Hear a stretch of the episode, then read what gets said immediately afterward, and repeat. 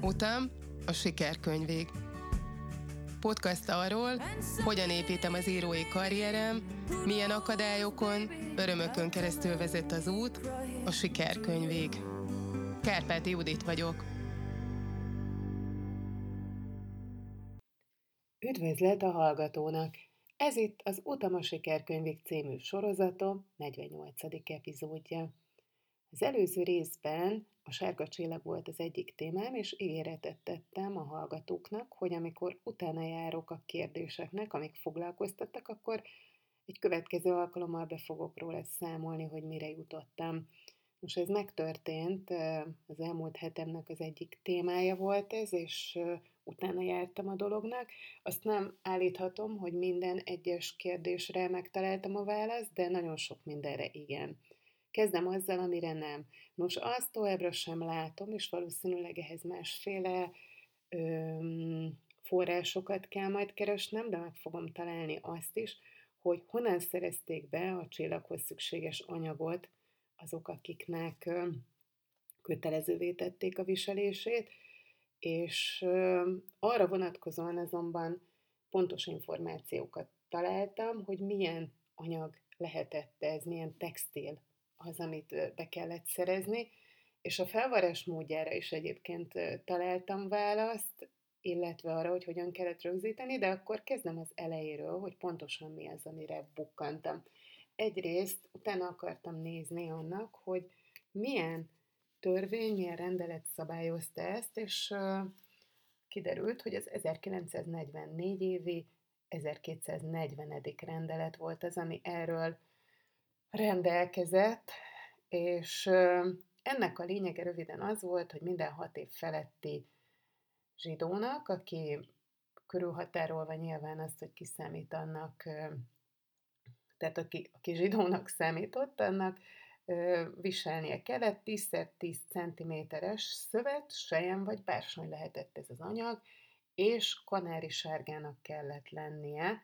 Ezen egy kicsit így elmosolyodtam ezen a szín megjelölésen. A múltkor még ironizáltam is rajta, hogy a Panton skálát nyilván nem mellékelték akkoriban, de azért ez egy igen találó szó, vagy ilyen jellemzés volt, hogy kanári sárgának kell lennie. Egyébként Sztójai Döme miniszterelnök jegyezte ezt a kedves rendeletet, és említettem, hogy az érhelyztő ügynök kereskedelmi utazó nagyapámat, nos, zérhelyztővel nem lehetett rögzíteni, fixen kellett felvarni, nem elmozdítható módon, és hát a múltkor azon polemizáltam itt magammal, hogy, hogy a Sorstalanság című filmben ott a rokonok az otthonukban felvart az alsóbb ruháikra, tehát nem a kabátjukra vart ruhákban ruhájukon, ruhájukra varva viselték, és mindenki rajta volt a csillag, ami persze lehet szimbolikus is, és akkor tekintsek el attól, hogy nagyon eh, direkten kell ezt venni, és nem kell arra gondolnom, hogy, hogy mindenképpen ebbe korhűek akartak lenni, vagy a történelmi hűséget akartak követni, bár én ezt kértem számon, de mivel arra is rákerestem, és az is kiderült a korabeli lapokból, meg a különböző dokumentumokból, hogy nyilvános helyen kellett ezt csak viselni, és ugyanott az alsó ruhán is rajta kellett lenni, hiszen valaki levette a kabátot, akkor rajta kellett lennie. Ilyen módon elképzelhető, hogy mindenkinek az alsó ruháján is rajta volt, hiszen amit viselt, arra rávarta, hogy ha leveszi valahol, akkor rajta legyen, Ebből a szempontból lehetséges, hogy ez valóban így volt. Egy másik szempontból számomra továbbra is kicsit hiteltelen, mert azt gondolom, hogy ha engem egy ilyen bélyeggel látnak el, akkor igyekszem otthon ezt levetni, és nem ö, olyan ruhát felvenni, ami minden áron van. A legszükségesebb ruháimra vartam volna én ezt, és azt gondolom, hogy abban a helyzetben nem feltétlenül az volt az elsődleges, hogy minden egyes ruhán rajta legyen, hogy mindig, ha bárhova megyek, akkor, akkor az, az ott mindenem rajta legyen, nem egy-két ruhán rajta lett volna, és akkor ha, házon kívül tartózkodom, és esetleg valahova beülök, vagy valami olyan helyen vagyok, ahol a kabátot leveszem, akkor, akkor az van épp rajtam, de ezzel természetesen lehet vitatkozni. Hozzáteszem, hogy számomra ez is még érdekes volt, és ezt is végig gondoltam, hogy kiderült, hogy mikortól kellett ezt a magyaroknak viselni, és 44 április 5-e volt az a dátum, amikortól kötelezővé vált a sárga viselése Magyarországon. Ez azért volt nekem érdekes, mert ott egészen sokan sorakoznak föl zsidók, és, és a férfit munkaszolgálatra hívták be.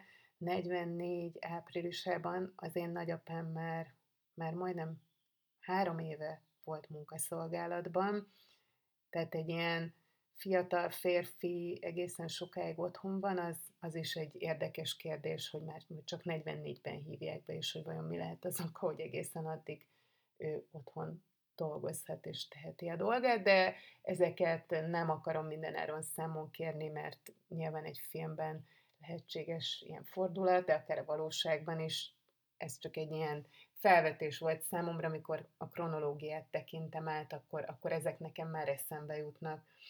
Nagyon érdekes volt ugyanakkor, és ha most itt nevetek rajta, hogy érdekes, mert egy másik podcastban, ahol szerepeltem, és én voltam a vendég, ott nevetgel beszéltük meg, hogy az érdekes szót ezt ki kell érteni a podcastokból, mert ennél sokkal jobb szavak vannak erre, de akkor most ebbe itt ez benne maradt ez a szó.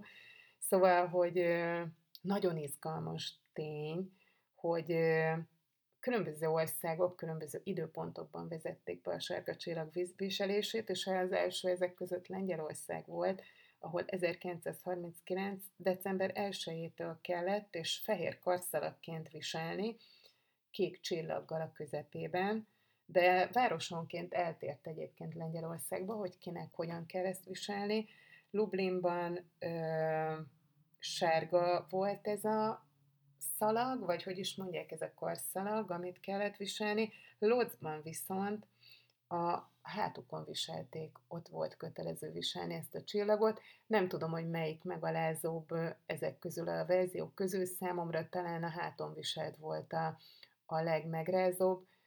Az jutott róla eszembe, amikor gyerekkorunkban viccből a hátunkra tűzött valaki egy papírt, hogy szamár, vagy hülye vagyok, vagy valami ilyesmi csúfolódással, hogy ha elől viselhetsz valamit, bármilyen megalázó is, az mégiscsak egy fokkal kevésbé emberietlen, mint hogyha a hátadra kell valamit magadról föltűzni, és mentedben a mögötted lévő szembesül valamivel, amit te neked magadról kell közölni.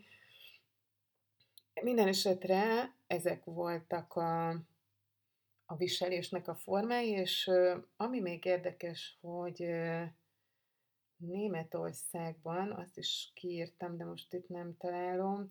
Igen, mindegy, emlékszem rá, hogy, hogy Németországban pedig 41-től kellett viselni, tehát ehhez képest a magyaroknak viszonylag sokára írták elő azt, hogy sárga csillagot viseljenek, jóformán már a háború utolsó évében. Mi az, ami a sárga kapcsolatban még eszembe hogy tulajdonképpen ezeket akartam elmondani, ezek választottak bizonyos mértékig a kérdéseimre. Az, amiről az előző epizódban beszéltem, ennek az emberi kis részletei, na azok, amiket, amiket én majd még kifejtek a könyvben, amit én a saját emócióimmal megtöltök, és aminek utána fogok járni emberi történetek formájában, és nem pedig rendeletek vagy tények formájában található ez meg, de ki fogom kutatni, hogy mi volt ezzel kapcsolatban a tapasztalás, az emberi hozzáállás, azoknak az apró kis részleteknek a, a titka, amit, amit az jelent, hogy, hogy egy ilyennek be kell szerezni a textil anyagát, és utána kiszabni és felvarni. No, ennyit a sárga csillagról, ezzel el is ment az első 9 perc, de azt gondolom, hogy ez egy érdekes adalék volt, amit ha én nem tudtam, akkor feltétlenül a, a hallgatóknak is volt benne új újdonságtartalom. Az elmúlt hetemnek egy fejleménye volt az, hogy, hogy a Novitárgi lengyel vonalnak a kutatásában egy olyan kutatóra bukkantam, Gerencsér főkonzul úr segítségével, akinél jobb nem is történhetett volna velem, mármint, hogy, hogy egy olyan kutatót találtam, egy olyan kutató kezdett el foglalkozni az én családom történetének a felderítésével, aki, aki ahogyan utána néztem, és ahogyan látom, ennek a legavatottabb szakértője, egy Karolina Panc nevű lengyel nő, aki, aki gimnáziumi évei alatt szembesült a holokauszt rémségeivel, és, és keresztényként is eltökélte, hogy ő ezzel akar foglalkozni, és annyira izgatta ez, hogy egészen a doktorátusig jutott ebben, történész lett, és, és ma már noviták zsidóságával foglalkozik, egy elkötelezett helytörténésző, akit nagyon érdekli az én családom története is, nem csak az ott megtalálható szálak, hanem az azt követő is, úgyhogy én most nagyon izgatottan várom a vele való kapcsolódást, direktben fogok most már vele levelezni, és hát hamarosan találkozunk, ami, ami szerintem egy nagyon izgalmas találkozás lesz, és nagyon sok mindent fogok én is kapni ettől. Szóval Karolina Panc volt a múlt hetemnek az egyik érdekes adaléka, és hát mindenféle egyéb szálakkal is kicsit-kicsit mindig haladok. Most éppen a Goethe Intézetben szervezendő eseményemnek lesz egy következő kis mérföldköve, ismét találkozom majd Miriam burns a Goethe Intézet igazgatójával. Minden egyes találkozó közelebb visszahoz az eseményhez, amit szervezek, és annak a megvalósulásához, ami bennem is egyre jobban körvonalazódik, és minden egyes ilyen találkozónál, amikor el kell mondanom az elképzeléseimet, egyre pontosabb az a manifestó, amit, amit el tudok mondani arról, hogy mit csinálok, és miért csinálom.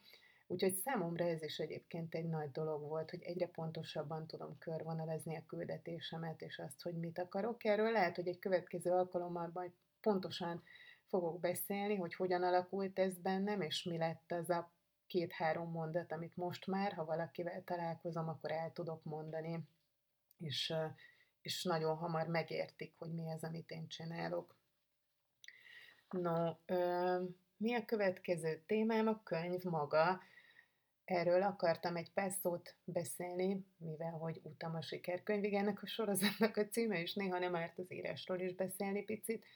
Érdekesen, oh, megint ez az érdekes szó. No, figyelemre méltóan alakul bennem az, hogy hogyan akarom, milyen stílusban, milyen struktúrában, felépítésben megírni a könyvet. Nagyon sok ö, szövegem van már, és ahogyan telik, múlik az idő, úgy ö, alakul bennem az, hogy milyen formát öltsön. Valamiért számomra ez a megszokott hát nem is tudom, hogy hogy mondjam, kronológikus, regényszerű forma nem volt annyira kényelmes, és, és éreztem, hogy valami más kívánkozik ki belőlem, úgyhogy most ebben a fázisában a munkának, így 2023. novemberében tudom magamnak itt lefektetni, hogy kezd kialakulni egy más hang, egy más felépítés, ami izgalommal tölt el, mert érzem, hogy, hogy a jó úton járok, hogy ezt erre rá kellett jönnöm, és hogy ezt ki kell próbálnom, e, ennek a gondolatnak a mentén átérni dolgokat, és felépíteni dolgokat, de hát ö, ö, most, ahogy így beszélek, is elkezd izzadni a tenyerem, mert pontosan érzem a súlyát annak, hogy a következő év, a 2024-es év a könyvem megjelenésének az éve lesz, és egy nagyon intenzív tél áll előttem, ami, így a kutatásnak ezen a pontján elérkezik, mert most már egyre több teret kap az írás, és a kutatás szorul kicsit jobban háttérbe, mert annyi mindent megtudtam már, és olyan mélységű ismeretanyag lett most a birtokomban, amivel már, már türelmetlenül várja belül valami, hogy, hogy kezdjek valamit, és írni sokkal intenzívebben induljak el, sokkal intenzívebben induljak el az írásban. a legnagyobb hozadéka egyébként jelenleg annak, amit csinálok, és ennek is van most itt helye, hogy elmeséljem, hogy, hogy ebben az idei évben, amit megtettem, az milyen közel hozott saját magamhoz, és milyen fájdalmas és nehéz ez a szembesülés, hogy milyen utat jár be az, aki ilyen mélységekig megy el abban, hogy meg felkutassa azokat a motivumokat, amik az ő életét alakítják, alakították, és nyilván az elmúlt, hát az 50 évet nem mondom, mert ami velem történt, ami az életem hatásait illeti, az, az életem első 18-20 éve, az a gyerekkorom volt, amikor öntudatlanul léteztem, és történtek velem a dolgok, de elég korán 20-22 évesen már elkezdtem annak a feldolgozásával foglalkozni, ha eleinte csak nagyon primer módon is, hiszen akkor találkoztam először a következményeivel, a fájdalmas következményeivel annak, ahogyan alakult az életem az első 18-20 évenben, és attól a pillanattól, hogy ez hanyat lökött, kellett vele foglalkoznom, időt és helyet kért, és egyre, egyre mélyebb és más szinteken kellett ezzel foglalkoznom, párhuzamosan a zajló életemmel, ahol szintén történtek még dolgok, aféle tovább foly, féle folyamányaként, akár a gyerekkoromnak, ott is értek még mindenféle kellemetlen hatások, azt is megtanulni, hogy, hogy egy betyárcsapdát, egy várat képítsek, és egy betyárcsapdát a vár körül, ahova már nem tud bejutni az, ami bánt és fáj, és direkt ö, romboló hatás, az is nagyon sok éven betellett, tehát azok a hatások, amit értek, és annak a feldolgozása az igazából az elmúlt 30 évben történt, és annak is a csúcsa ez a mostani 50. életévem, illetve 49. még, amiben, amiben nagyon-nagyon eszenciálisan tudtam a végére járni dolgoknak, azáltal, hogy elkezdtem foglalkozni a családom történetével, és hát még itt is korán sem tartok ott, ahol tarthatnék, hiszen ez a családomnak tulajdonképpen az egyik ága, amivel foglalkozom, és eljön majd az ideje annak, hogy a másik ágával is ugyanilyen behatóan foglalkozzak, de hogy, hogy ez, a, ez az út vezetett oda, hogy, hogy most szembesülök nagyon sok mindennel, és ezek a dolgok nem mondhatom, hogy nem lennének nagyon fájdalmasak. Az utóbbi egy hónapom az, ez kifejezetten egy, egy embert próbáló hónap, olyan, mm, nem is tudom, hogy, hogy mondhatnám ezt, azt hiszem, hogy ez egy nagyon jó hasonlat, amikor elmesélem azt másoknak, akinek esetleg erről szóban beszélek, hogy, hogy már nagyon régóta látom, mik a nehézségek, amiket én kaptam, amikkel én élek, és, és azt is egészen régóta tapasztalom, hogy mik azok a fájdalmak, amik a másik oldalon állnak, és lehetett tudni, és tudtam is, hogy az egyik halmaz hatott a másikra, hogy azért vagyok sokszor bizonyos élethelyzetekben annyira nehezen, mert ezeket a dolgokat kaptam. De valahogyan nem volt kapcsolat direkt a kettő között, nem tudtam mindennek a pontos helyét, és most, mint abban a iskolai, meg ilyen nyelviskolai feladat sorban van, hogy össze kell húzni a összetartozó dolgokat. Most azért jut eszembe nyelviskolai, mert utoljára ott csináltam ilyet angol órán, ahol a hú csizma és a tél kerül össze, a bikini és a nyár, és számos ilyen fogalom, amit párosítani kell, és, és amíg nem érti az ember, hogy mi az összefüggés, nem tudja összepárosítani. És nekem most az elmúlt egy hónapban ez, ez olyan volt ez az összepárosítás, mint amikor a stréber végre ül az órán, és neki elsőre már ott van, és már felmutatja, hogy ő meg végzett. Tehát ehhez kellett 30 év, hogy össze tudjam párosítani, és ez nem könnyebbé teszi, éppen most abban a fázisban vagyok, amikor nagyon nehézé teszi az életemet, de azt is realizáltam, hogy mekkora a lépést tettem ezáltal, mert azzal szembenézni, hogy valami direktben mit okoz, ez azt is feltételezi, hogy sokkal könnyebben fogok tudni majd megküzdeni vele. Ebben a felismerés fázisában ez letaglózott, tehát tényleg olyan, mint amikor valakit az élet odadob, hogy hirtelen ott áll egy hétfejű sárkányal, és pontosan látja, hogy minden egyes fejével tüzet okád, a másikkal nem tudom én mit csinál, a, a harmadikkal a fejével a karját szorítja az embernek, és, és most már látja, hogy mivel áll szemben, mivel kell megküzdeni, hirtelen ott van. És elképesztően nagy, és nem biztosan tudja, hogy melyik fejjel hogy fog megküzdeni, és csak egy kardja van, de még az sem biztos, hogy elég éles.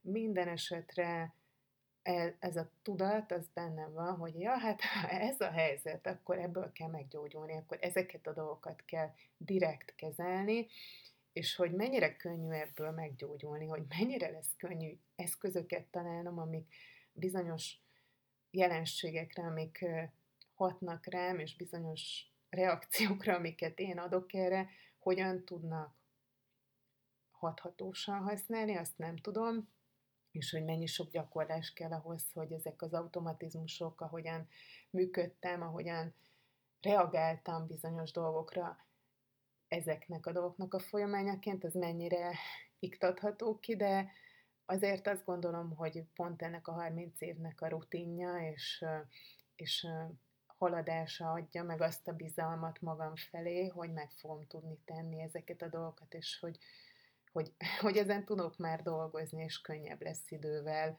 ha most még nem is az. Meg kell gyógyulni, és meg kell találnia ezekhez a különböző fajta gyógymódokat. Azt hiszem, hogy talán ennyi, amit ma el akartam mondani, és és az, amit pedig fel szeretnék olvasni, az, az egy régebbi írásom, aminek az a címe, hogy törölt üzenet, és ezt nem tudom, hogy mennyire van direkt kapcsolatban ezzel a mai mondandómmal, de valamiért, amikor keresgéltem, akkor ezt tetszett meg. Úgyhogy most ezt fogom felolvasni. Törölt üzenet. Fennállt a kapcsolat. Egymást követték a gondolatok, odas vissza. Válaszra kérdés, kérdésre válasz, érzések, érzetek, leírások, képek. Kimondatlan szabályai alakultak a játéknak, követni őket élvezet volt, nem gáncs. Versbe táncolódott a beszélgetés. Megszületett a következő versláb, de nem az utolsónak szánt, cseppet sem annak szánta. Mégis úgy tűnt, az marad. Teltek az órák. Az üzenet mit sem változott, a korábban leírt betűk variációjából álló szavak, írásjelek. Az értelme, hogy mit jelent, olvasatlanul mégis kezdett alakot váltani. Először úgy, ahogy volt, az egész siklott, gurult, akadálytalanul szaladt. Az idő múlásával minden perc módosított valamit a jelentésen, míg nem szögletes, ostoba, a forró homokba ékelődött kacattá váltak az egyes elemek és az egész mondani való összességében tűnődni kezdett. Ez így nem maradhat. Végig kísérte, hogyan erodálódnak képzetei, azok nyomán maguk az érzések. Valahányszor eszébe jutott a meg sem nézett, válasz nélkül hagyott, tétován engedező üzenet, és rápillantott, úgy lett egyre sürgetőbb valamiféle cselekvés a tétlen várakozás helyett. Törölni kell az üzenetet. Mi más tehet? Vitába keveredett saját magával. Kik lehettek, akik tettek róla, hogy nem maradhasson nyom nélkül egyetlen leírt betű sem? Miért nem jelentheti a törlés, hogy írmagja sem marad annak, amit korábban lelkesen, őszintén, telehittel begépelt? Rendben, hát most eldöntheti, mi a rosszabb. Az ott maradt, az idő múlásával, a másik figyelmének hiányával hulladék sorba jutott kép, vagy a törlés bélyege, a szemtelen közömbös törölt, vagy visszavont üzenet. Mi történne, ha a dolgoknak, életeknek, amik eltűnnek, ugyanígy látható, olvasható nyoma maradna? Itt maga elhagyott egy homokozó lapátot, kék színűt, a nyeléből egy kis darab hiányzott, a gyerek rágta meg, le is nyelte, de nem lett belőle ügyelet, megoldódott másként. Ha keresné, egy sirály elvitte, inkább ne keresse. Ehelyen ült Magdolna utoljára, reggelente a kukásautókat bámulta, törölt a létezése visszavonva. Butaság nem is jó hasonlat, mert ez így már is sokkal több, mint amit egyesek kitaláltak, csak maguk a puszta tények, itt valaha volt egy üzenet. Nekik nem volt fontos, ami mögötte van, az érzés, a létezés minősége. Lehetne pedig másként. Itt volt egy üzenet, arról szólt, hogy az illető magát egyre jobban kedveli. Még az is lehet, hogy elkezdte szeretni. Ha érdekli az eredeti szöveg, szórul szóra, írjon a feladónak, hát ha komolyan gondolta, csak maga a hallgatásával megbántotta. A címzett így értesülne, arról is, hogy a feladó meggondolta. Fájhatna neki, bánhatná. Megint micsoda fiaskó, hisz nem csak szép gondolatok léteznek. Nem idézhetjük a törölteket, annyit bizton állíthatunk, hogy magát elküldték melegebb éghajlatra. Fene az egészbe, mi sem egyszerűbb, itt ez a szemetes kuka, elég hülyét rajzoltak, olyat kéne, amit lábbal kell felnyitni. Ki akarja egy ekkora koszos kübli tetejét megfogni? Na, most már aztán döntésre kell jutni. Nyomban rá is kattint az ocsmány szemetes ládára. Csak még egy pillanat, akkor csendes vidám dallam hangzik, üzenet érkezett. Maga, maga, olvasom, maga nem lehet más, csak is csoda. Olvasd el a legfrissebb írásomat a www.kárpátiudit.com-on.